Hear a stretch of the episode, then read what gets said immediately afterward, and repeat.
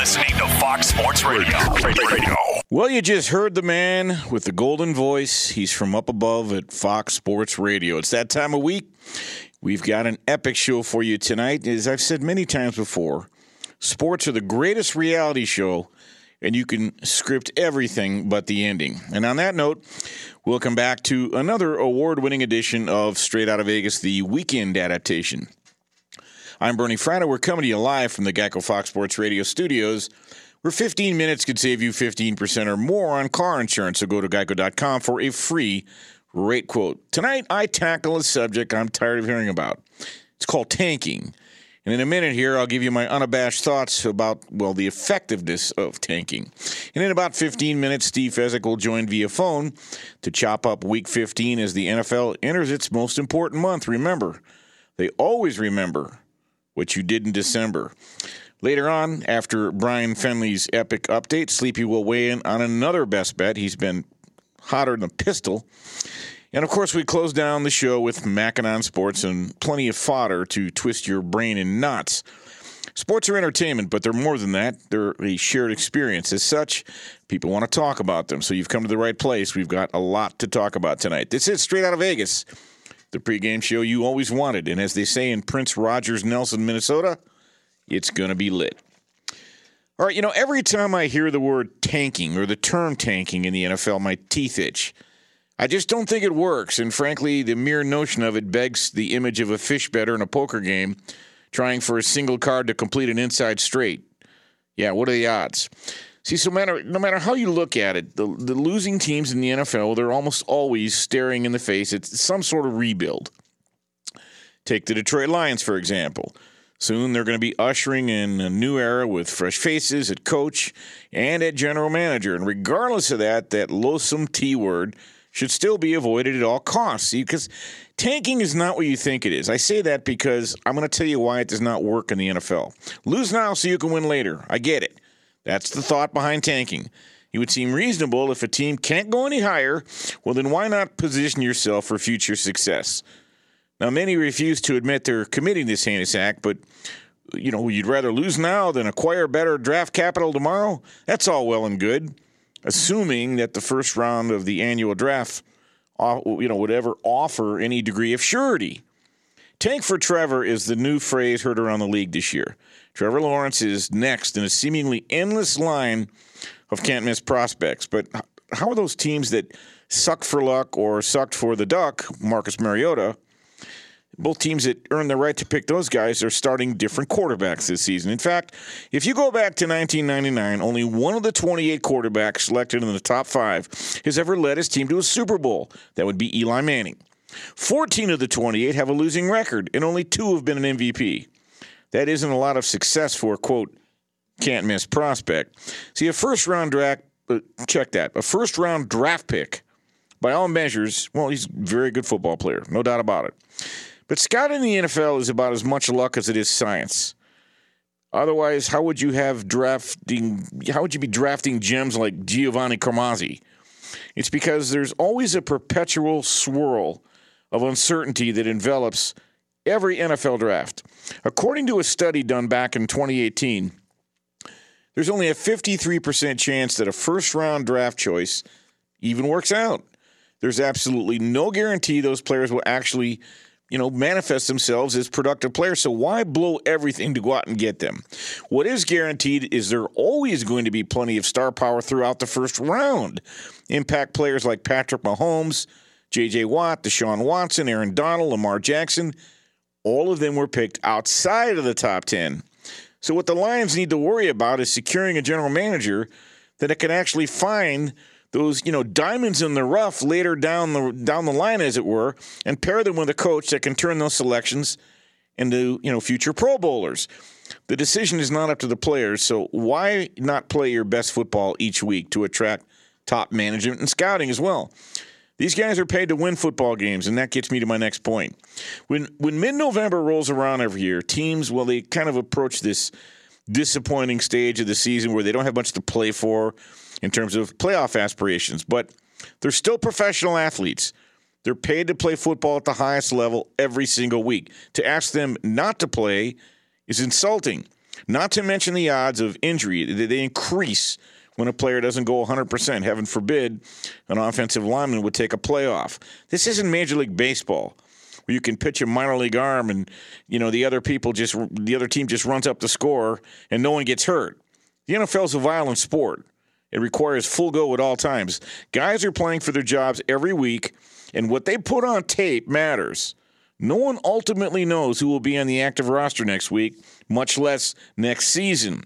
With that being the case, these guys are always playing for their next contract. That's their job. You're asking them to go against their very nature as professional athletes to tank. That competitive edge is how they survive in this league. Also, I just don't get how someone can cheer for a team that has admitted defeat and they just toss it up. Tanking just doesn't work in the NFL. If it did, why have the same concoction of teams been failing to make something out of it? It's because what happens is when you go through this tanking situation, it, losing becomes your culture. There's a good reason that teams like the Jets and the Bengals and the Jaguars and others, they, well, they can't get out of their own way. These teams have lost for so long, they basically seem incapable of ever getting out of it. And, and now you want your fans to root for the home team. I, I don't know how that happens. Now, tanking in the NFL does not look like it does in the NBA, and it does not succeed the way it can potentially in the NBA. And here's why. First of all, the NFL season is too short. You know, if you just if you took a math class in high school and passed it, you know that the probabilities of things happening hold true over larger sample sizes. See, when you flip a coin, you got a 50% chance of getting heads or 50% chance of getting tails. We know because those are the only two options. But that doesn't mean if you flip a coin 10 times, you'll get five heads and five tails. 50% for each, easy and true. But 10 is too small of a sample size. Could You could get six heads and four tails, or seven tails and three heads. Those outcomes aren't that unlikely, but when you start to flip a coin over 100 times, the sheer weight of the trials of the 50 50 shot eventually normalize, and the numbers really start to come out to 50% heads, 50% tails. So, see, 16 games in an NFL season is not a big enough sample size. There's still room for massive error, and that affects things. That affects the draft order. Consider the NBA. They've got 82 season, uh, regular season games. So there's so many more opportunities for bad teams to be bad and good teams to be good. And subsequently, the bad teams lose and they continue to lose, and the good teams win. And the draft order sort of shakes out as an accurate model of which teams are bad and which teams are good. Now, I get it, a bad team can accidentally beat a good team, but that's okay. They've got 81 other games. In the NFL, if that happens, that's 6% of your season. You've only got 15 other games. As such, Randomness plays a greater role in determining the NFL draft order as compared to the NBA draft order. There's a lot more randomness there. Number two, losing is hard because players, they're better than you think they are. Every, you know, all 32 rosters have 53 players. It's almost 1,700 players. They practice, they work out, this is what they do. You know, they're 300 linemen, 160 cornerbacks, wide receivers, and you think they're all good? Yes. They're all good. They're very good. Eh, that's how you get to the NFL. That's how you make it to an active roster, and that's how you stick on the active roster. Now, I get it. There are guys in the league like Jeff Driskel and Kyle Allen and Brandon Allen, and Dwayne Haskins and Ryan Finley, but they're still very good football players. They're just out of their depth when they come up against guys like Aaron Donald and J.J. Watt. All right, now look. Philosophically, I understand there are perceived advantages of trying to tank in the NFL. First, in the NFL, there's no draft lottery. Teams that tank in the NBA and NHL, they don't always see a top pick in return for their efforts. A few years ago, the Buffalo Sabres and Arizona Coyotes in the NHL, they both tanked in the hopes of grabbing a star prospect by the name of Connor McDavid. But guess who got him? Edmonton. Leaped both of them. Also, meanwhile, NFL organizations, they don't have to worry about some pretender beating them to a spot at the top of the draft because there isn't a lottery. If a team is terrible, they'll be rewarded for a miserable season with one of the best selections available. And if that team finds a superstar in the NFL, he's probably that team's for life. The franchise tag, a very high attrition rate, and you know partially guaranteed contracts. Well, that makes it far easier for NFL teams to hold on to their superstars more so than in, you know in the NBA. You know, the vast majority of great, successful NFL quarterbacks spend their entire careers with one team. Typically, situations like Carson Palmer or Drew Brees or even now Tom Brady, those are really actually exceptions. You know, and even if you hit on a star player at the top of the draft after tanking, you know, you get him, you get him for a ten year. I would say you get him for let's say ten years in the NFL. Okay, so that might give you a reason to philosophically want to try to tank in the NFL. Also, high draft picks certainly have more trade value in the NFL than they do in the NBA. Right? There's also nearly four times as many picks in the seven rounds of the NFL draft as there are in the two lone rounds of the NBA's selection process. As such, there's a little bit more of a trade market for picks during an NFL draft than during the NBA draft. Now, I think there are so there are theoretically, you know, those are the advantages of trying to tank in the NFL, which I'm dead set against. Now, these are what I consider to be the real disadvantages. It's much harder to turn an NFL team around with one player, and you can't afford to tank for multiple seasons, all right? One exception might be the Indianapolis Colts, who were great for years with Peyton Manning before the future Hall of Famer. Well, he went down with a neck injury, and Indy went 2 and 14 in 2011, and they earned the first overall pick, and they got Andrew Luck. And you you cobbled him together with, with the veterans they had left over, and they actually had a couple of 11 and 5 seasons, but they never got to a Super Bowl. And Luck wasn't really able to compensate for years of subpar drafting and bad decision making. Again, one guy. How do you turn a team around with one guy? It's also more difficult to scout and develop lone NFL players that are worth tanking for. While there are a lot of players who you know fail to live up to their promise at the top of both the NBA and NFL drafts, I suspect most observers who play who pay close attention to both sports would agree that football is a far tougher of the two to scout. The differences between college and professional schemes are more dramatic in football than they are in basketball.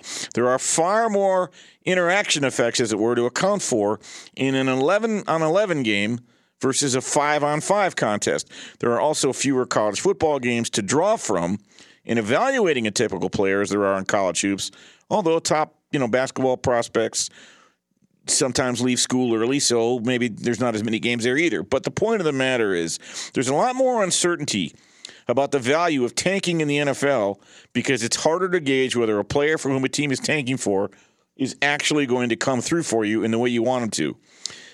A 16 game season also makes it much harder to tank than in an 82 game campaign. See, it's a simple rule. The smaller the sample, as I said, the larger the variance. A great team will have a much better chance at standing out over a longer schedule because it has more chances to press its advantage and prove its strength. But even dominant teams in long seasons can have a bad streak. Remember how great the was it the 2016 Cubs that finally broke through won the World Series? Won 103 games that year, but they had a couple of five and 10 game losing streaks along the way. That's not going to happen in the NFL. The goal with tanking is to be bad on purpose. So bad, in fact, that a team ensures it ends up with the worst possible record and the best odds of nabbing the top overall pick in the draft. It's easier for a mediocre team to look good over a 16 game season, though. You think about it. You, you, you have a situation where teams, they might not look that good, but somehow they manage to win games, and that screws the whole thing up. So it raises the ultimate question should teams tank? There's another concern with football that seems worth mentioning, and it's the moral aspect of this. Uh, there's an incredibly high attrition rate and injury rate in football relative to other sports, and to me, it raises reasonable concerns about whether a team should be willing to field a deliberately non competitive roster. It's one thing for a baseball team, like I said, to throw out a bunch of replacement players, maybe they get bombed. But you don't really want to put a qualified quarterback out behind an unqualified offensive line he could get seriously hurt. Tanking as a philosophy exists because I get it. It's one of hope. Teams need superstars to compete, and well, you know, it's not a foolproof philosophy. But being realistic about your roster and your path to contention, I realize it's not as sexy and as engaging in the thought of hope of getting a top flight prospect. Tanking just seems to be appealing to some people. But to me, it's just simply a better ideology of how teams like the Jaguars and the Jets might rebuild their way to the playoffs through a series of good drafts, player development, player acquisition, and good coaching. In summation, my opinion, my humble opinion, I hate tanking. Show me where it works. I'm dying to see it. Coming up, Steve Fezzik. It's week 15. We're going to chop up these games and talk about some things that you'll want to know before you fire tomorrow on these games.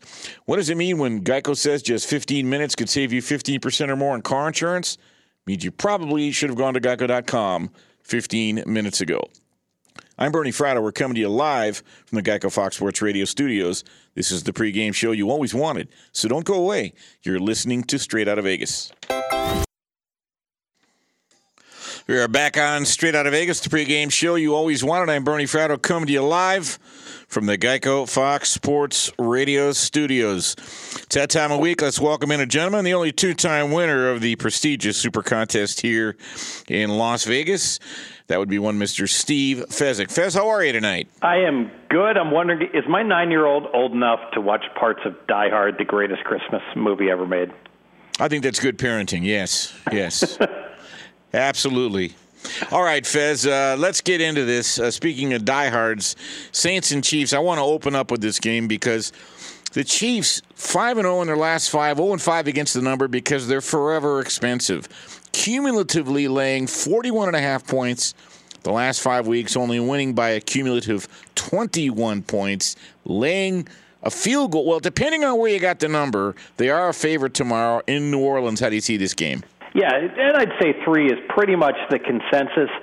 I got to tell you, Bernie, I'm really surprised this line has not moved. Now, early in the week, Kansas City was laying three and a half, and I think that some people got word that Brees was going to play, and that's why it came down to three midweek. But even so, is uh, Drew Brees only a key half point better than Taysom Hill. I've got Drew Brees three points better, and I don't believe the Saints would be starting him if he wasn't close to a 100%. Given that, I could only look to the Saints. No, that's an excellent point. I, it's my understanding Brees is 80 to 90 percent healthy, but with Brees this season, the Saints have scored 30 points a game without him 24. They passed for 75 yards less per game, and in you know the Saints have only thrown for four touchdown passes in Brees's absence. So I, I'm with you that you would think he'd make more of a difference, but perhaps one final thing though, Chiefs, boy, 7 0 on the road this year, Fez, averaging 31 points some quality wins too, Bernie, against good teams. You know, Baltimore, uh, Buffalo, etc. Really uh, impressive. For the record, I am not involved in that game. Another game that's caught my eye, but I'm also not involved in this one. Cleveland, another road favorite. Browns coming off a loss, but off a loss this year. They're 3 0, averaging 27 points a game. Baker's been good, seven touchdowns, two interceptions.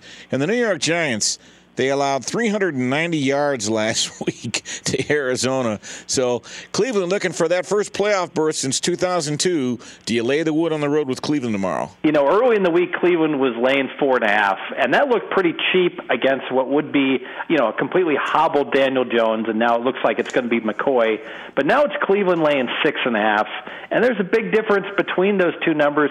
It sure feels like Cleveland's going to win, but not by margin to me. I'm going to stay away. Arizona tomorrow against Cleveland. They're home. The Cardinals are at home, laying almost a touchdown. And Kyler, before and after the shoulder injury, big difference in his stats. But the Eagles they struggle against running quarterbacks. They've allowed a league leading 364 yards of quarterback rushes, number one in the NFL. Meanwhile, the Cards, Fez, as you know, clinging on to the final wild card spot entering week 15. What are your thoughts? I think we've got the buy sign again on Kyler Murray last week. Now, he ran the ball 13 times, didn't rack up a lot of yards, but the three games before, in each of those, he only carried the ball five times. So I think that's a sign that that shoulder injury is largely behind him. And a big mass, matchup edge here. Arizona, McKenzie ran the numbers for us. They used more four wide receiver sets than any team in the NFL, and now they're facing an Eagle team decimated with injuries in the secondary. I underestimated what that would do to Denver. I won't do that again. The Eagles have similar sorts of injuries to their secondary in this game. Talking with Steve Fezzik, the only two time winner of the prestigious Super Contest here in Las Vegas. Catch him weekdays on pregame. Check that pregame. Check that again. Catch him weekdays on Straight Out of Vegas, 3 to 4 Pacific, 6 to 7 Eastern. Seattle, another road favorite, laying five and a half against the Washington football team. Alex Smith will not play. Now, this to me is significant because before Alex Smith, I almost said the Redskins. The Washington football team were two and six, four and one after averaging 26 points a game with Alex Smith under center versus 19, and they don't give the ball away when Alex Smith starts. Only give only four giveaways uh, with Alex Smith under center, 15 prior to that. I think that spells real doom tomorrow for the Washington football team. I think it's a real problem, especially because Haskins, he was essentially exiled to what was that island that Napoleon was on? Was that Elba? I think he was like staying at that same island for about a month. Certainly wasn't the backup quarterback, and you got to wonder about the confidence of the Washington football team with him. And that win against San Francisco, that was two defensive touchdowns. That was nothing that out, that um, Haskins did when he had to come in, so I could only look Seattle. All right, Houston, Indianapolis tomorrow. Colts laying six. You were spot on about Deshaun Watson last week going to Chicago. They got hammered. Back on the road, a second week in a row for Houston, and tougher duty this time. At least they get to play indoors. So when these two teams played, it was indoors two weeks ago and the two teams scored 44 in the first half, and somehow they only scored two in the second half with numerous red zone failings, including, of course, the Watson fumble at the end of the game. I think the 44 is much more indicative of what we can expect. The Colts have been a dead nut over team after September when their defense was good and their offense was mediocre. Since then, it's been the opposite. Shootout, let's go over 51. One of the games I am on tomorrow, Fez, you got Minnesota as a short favorite at home against Chicago. Mike Zimmer, love him or hate him, 61% against the number since 2014. A very sparkling 66 and 42. They're good coming off a loss. It's do or it's do or die time for both of these division rivals. I just simply think Minnesota has the edge here. Yeah, and let me clarify that I do like Minnesota in this game. So um, there was um, some thought that I may have liked the Bears because of some of the things that I had said, but it, it, the market likes the Bears. We're seeing the line crash down to, to the point where we might even see Minnesota minus two and a half tomorrow. So it's the market that is on the Bears. I disagree with the market. I like the Vikings, but I hate to be against you know the really biggest bettors in the world. But I think this is an overreaction to the Bears in a great spot last week in the cold against Houston. Fez, final play before we let you go, but I think it involves your best bet as we head down to Miami, where I know Bill Belichick has a sparkling record against rookie quarterbacks. But believe it or not, the uh, check that the Patriots only two and five in their last seven trips down to South Beach sure seems like all those trips the Patriots were like 11 and 2 and it was basically a vacation for them before the uh playoffs were starting. Now the Patriots aren't going anywhere in the playoffs and I could see this game catching a lot more of their focus.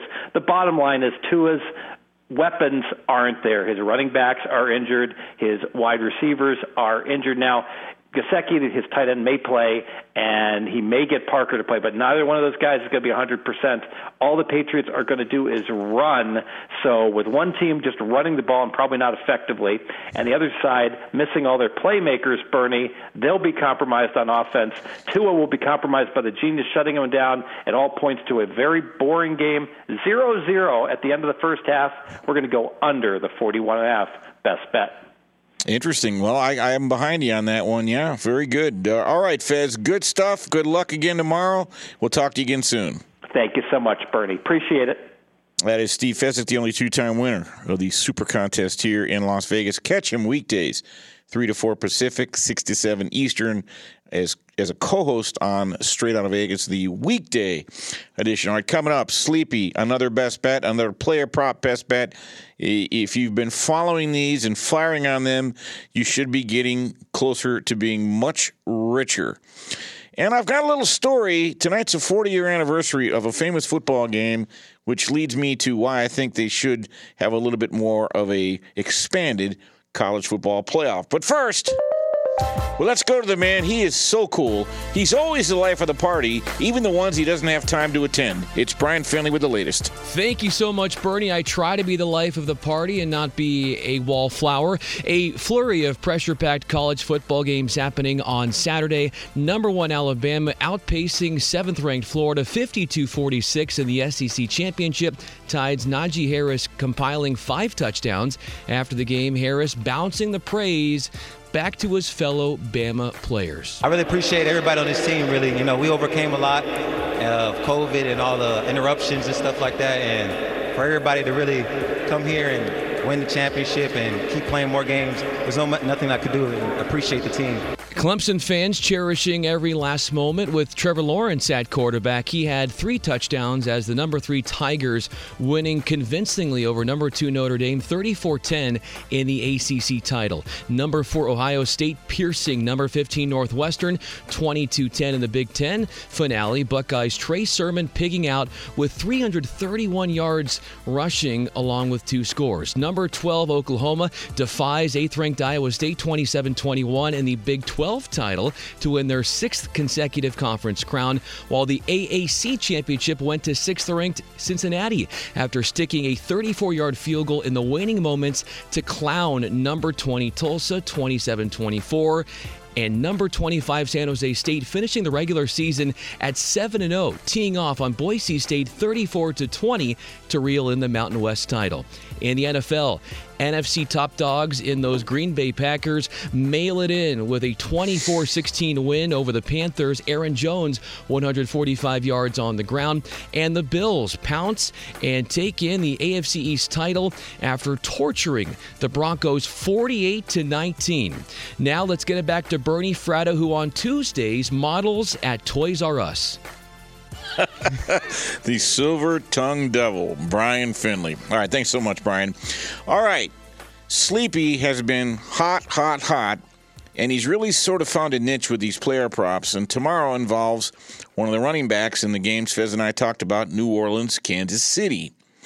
And if you really look at this gentleman's statistics throughout the year and look at all he's got to do tomorrow to cash a ticket for you, as it were, I think this might be one of Sleepy's better best bets, and that's saying something because he's been hot all year. Let's give it a listen. All right, Bernie, here we go. NFL Week 15 best bet. I'm going to make this one short and sweet. We're going to head to New Orleans and we're going to play Latavius Murray, Saints running back, over 34 and a half rushing yards. I'm not particularly high on this Chiefs rushing defense as they rank 26th in the league, and Latavius Murray has gone over this posted total at 34 and a half eight times already this season. Now we know Drew Brees is hurt, and I don't believe he's going to drop back a whole lot in this game to avoid furthering injuring those ribs. I believe that the Saints are going to rely on that rushing attack. And I think Murray is going to get a decent amount of touches in this game because they're going to need Alvin Kamara more in the passing game to go ahead and make up for that Michael Thomas departure. So I'm going to make this one short and sweet here, Bernie. I'm playing Latavius Murray over his 34 and a half rushing yards for my NFL Week 15 best bet. Right, Latavius Murray is actually averaging 4.6 yards a carry this season. He's gone well over that total, as Sleepy mentioned, several times, even rushed for 113 yards on 19 carries earlier in the season. So it's just a matter of getting touches. And Kansas City's defense, their run defense, has not been great. So Latavius Murray over rushing yards tomorrow. Sleepy should continue with his hot best betting on these prop bets. All right, as I teased a minute ago, uh, 40 years ago tonight, one of the more famous or infamous college football games, depending on which team you were rooting for, was played in San Diego at the Holiday Bowl. It featured two teams, BYU and SMU. December 19th, 1980. It was a Friday night. And this was a game where BYU was a prohibitive underdog. And with about five minutes to go in the game, BYU trailed SMU, who were led. They were led by uh, Eric James and Craig check that again. Eric Dickerson and Craig James, commonly known as the Pony Express, an extremely talented football team. Anyway, they led BYU 45 25 with five minutes to go. And on fourth down, Coach LaVell Edwards, the legendary coach at BYU, told his quarterback, Jim McMahon, we're sending the punt team on the field. Now, I actually got recruited to play baseball at BYU, took a trip up there I have nothing but great things to say. I didn't go to school there, but I knew people in that game, and so I was behind the BYU bench. And McMahon looked across the field at Coach Edwards and said, Get the F off the field. And he proceeded to lead the team down the field, and they scored three touchdowns in the last five minutes, including a Hail Mary to a guy named Clay Brown, who went to play for the uh, Denver Broncos, had a cup of coffee. And BYU beat SMU 46 to 45 and what has become commonly known as the Miracle Bowl. I bet if you Google it uh, and put Miracle Bowl BYU, the whole thing will come up. It was an incredible evening. Part of the reason I wanted to share that story tonight is when you get two teams on the field and form and function takes over, just about anything could happen. And I'm not going to comment at any great length on the college football playoff format tonight. We've got other fish to fry. I just want to touch on a couple of things because I'm going to talk about it in future shows, and I'll be getting to do uh, some fill in shows uh, over the holidays, and we'll touch on it then. But I, I really think at this point, the college football playoff needs to be a championship based because you've got a fundamental flaw. You've got five power conferences and four conference champions and or uh, excuse me, you've got four selections, so somebody gets left home. And I've heard the argument over and over, yeah, but they're no good, they're no good. Look, I just told you what happened in the BYU SMU game, and you you had to know how much of a prohibitive underdog BYU was that night, and how much more talented, at least on paper, SMU was. But when you get two teams on paper uh, on the field, and it's decided on the field, just about anything could happen. Look at a team like Cincinnati. Now, before the season they were 100 to 1 to win the national championship here in Las Vegas. Well, they might as well have been 2 billion to 1 because they're not even going to get a chance and they did everything they were asked to do. They were undefeated. Did they play the toughest schedule in the world? No, but that's not their fault. You don't know what would happen if you put them on the field. It's likely that if you put them on the field with Alabama, they're going to get beat. I get that. But Florida in the same conference, they were a 17 point underdog tonight. So it was likely they were going to get beaten. They did, but they still fought hard. Clemson was a double digit favorite over Notre Dame, the team that beat them. Ohio State was a three touchdown favorite against Northwestern. So even if they are, we're referring to group of five conference teams and they're huge underdogs. Is it really that much of a difference than what we're seeing right now? You know, I'm sort of reminded of 2014 because Ohio State lost in week two or week three Urban Meyer's team that year lost to Virginia Tech 35 to 21. Everybody said that, you know, Ohio State's done, they stink. They're not going to make it back to the playoffs. Well, they reeled off several wins in a row. Then their JT Barrett got hurt. Then their second string quarterback got hurt. And they were down to their third string quarterback. And no one wanted Ohio State in the groupthink echo chamber to go to the playoff. Instead, the outcry was for TCU, and justifiably so. Gary Patterson's team was 12 and 1 that year. They had four top 20 wins.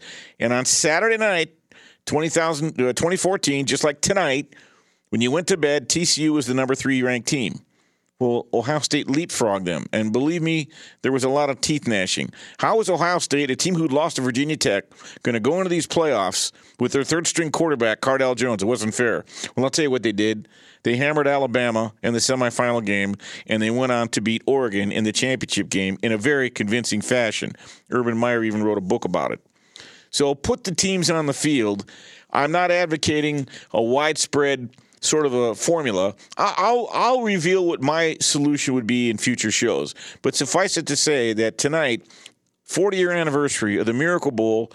BYU and SMU. If you remember that game, if you saw that game, if you heard of that game, if you're at the game, tweet at us. I'd like to know what your thoughts were because it is a legendary football game and it proves, once again, for the thousandth time, that anything can happen, really, when you get two teams on the field and they're both motivated.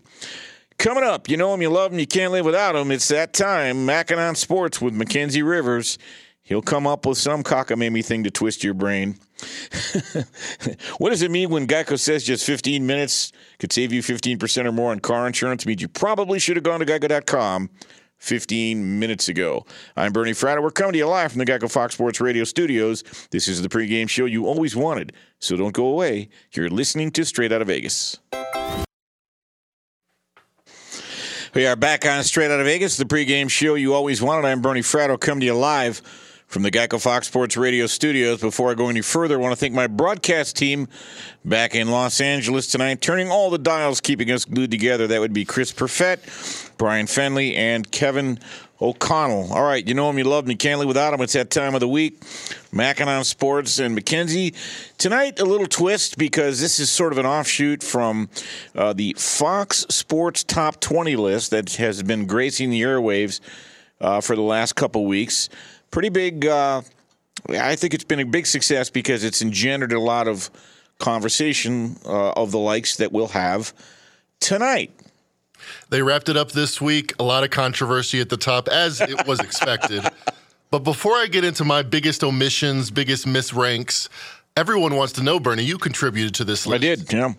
Who do you have as the greatest athlete of the century? Well, I get I went with Tiger Woods, and Okay. I'll tell you why. Because uh, first of all, Tiger basically broke in at the end of last century, and I remember in 1999 I interviewed Jack Nicklaus at the TPC Dearborn, and I said, "Is Tiger going to break all your records?" And he said, "Yes." But he's still got to do it. I want to see what his life looks like when he's had his first major injury, when he's married and has kids. Mm.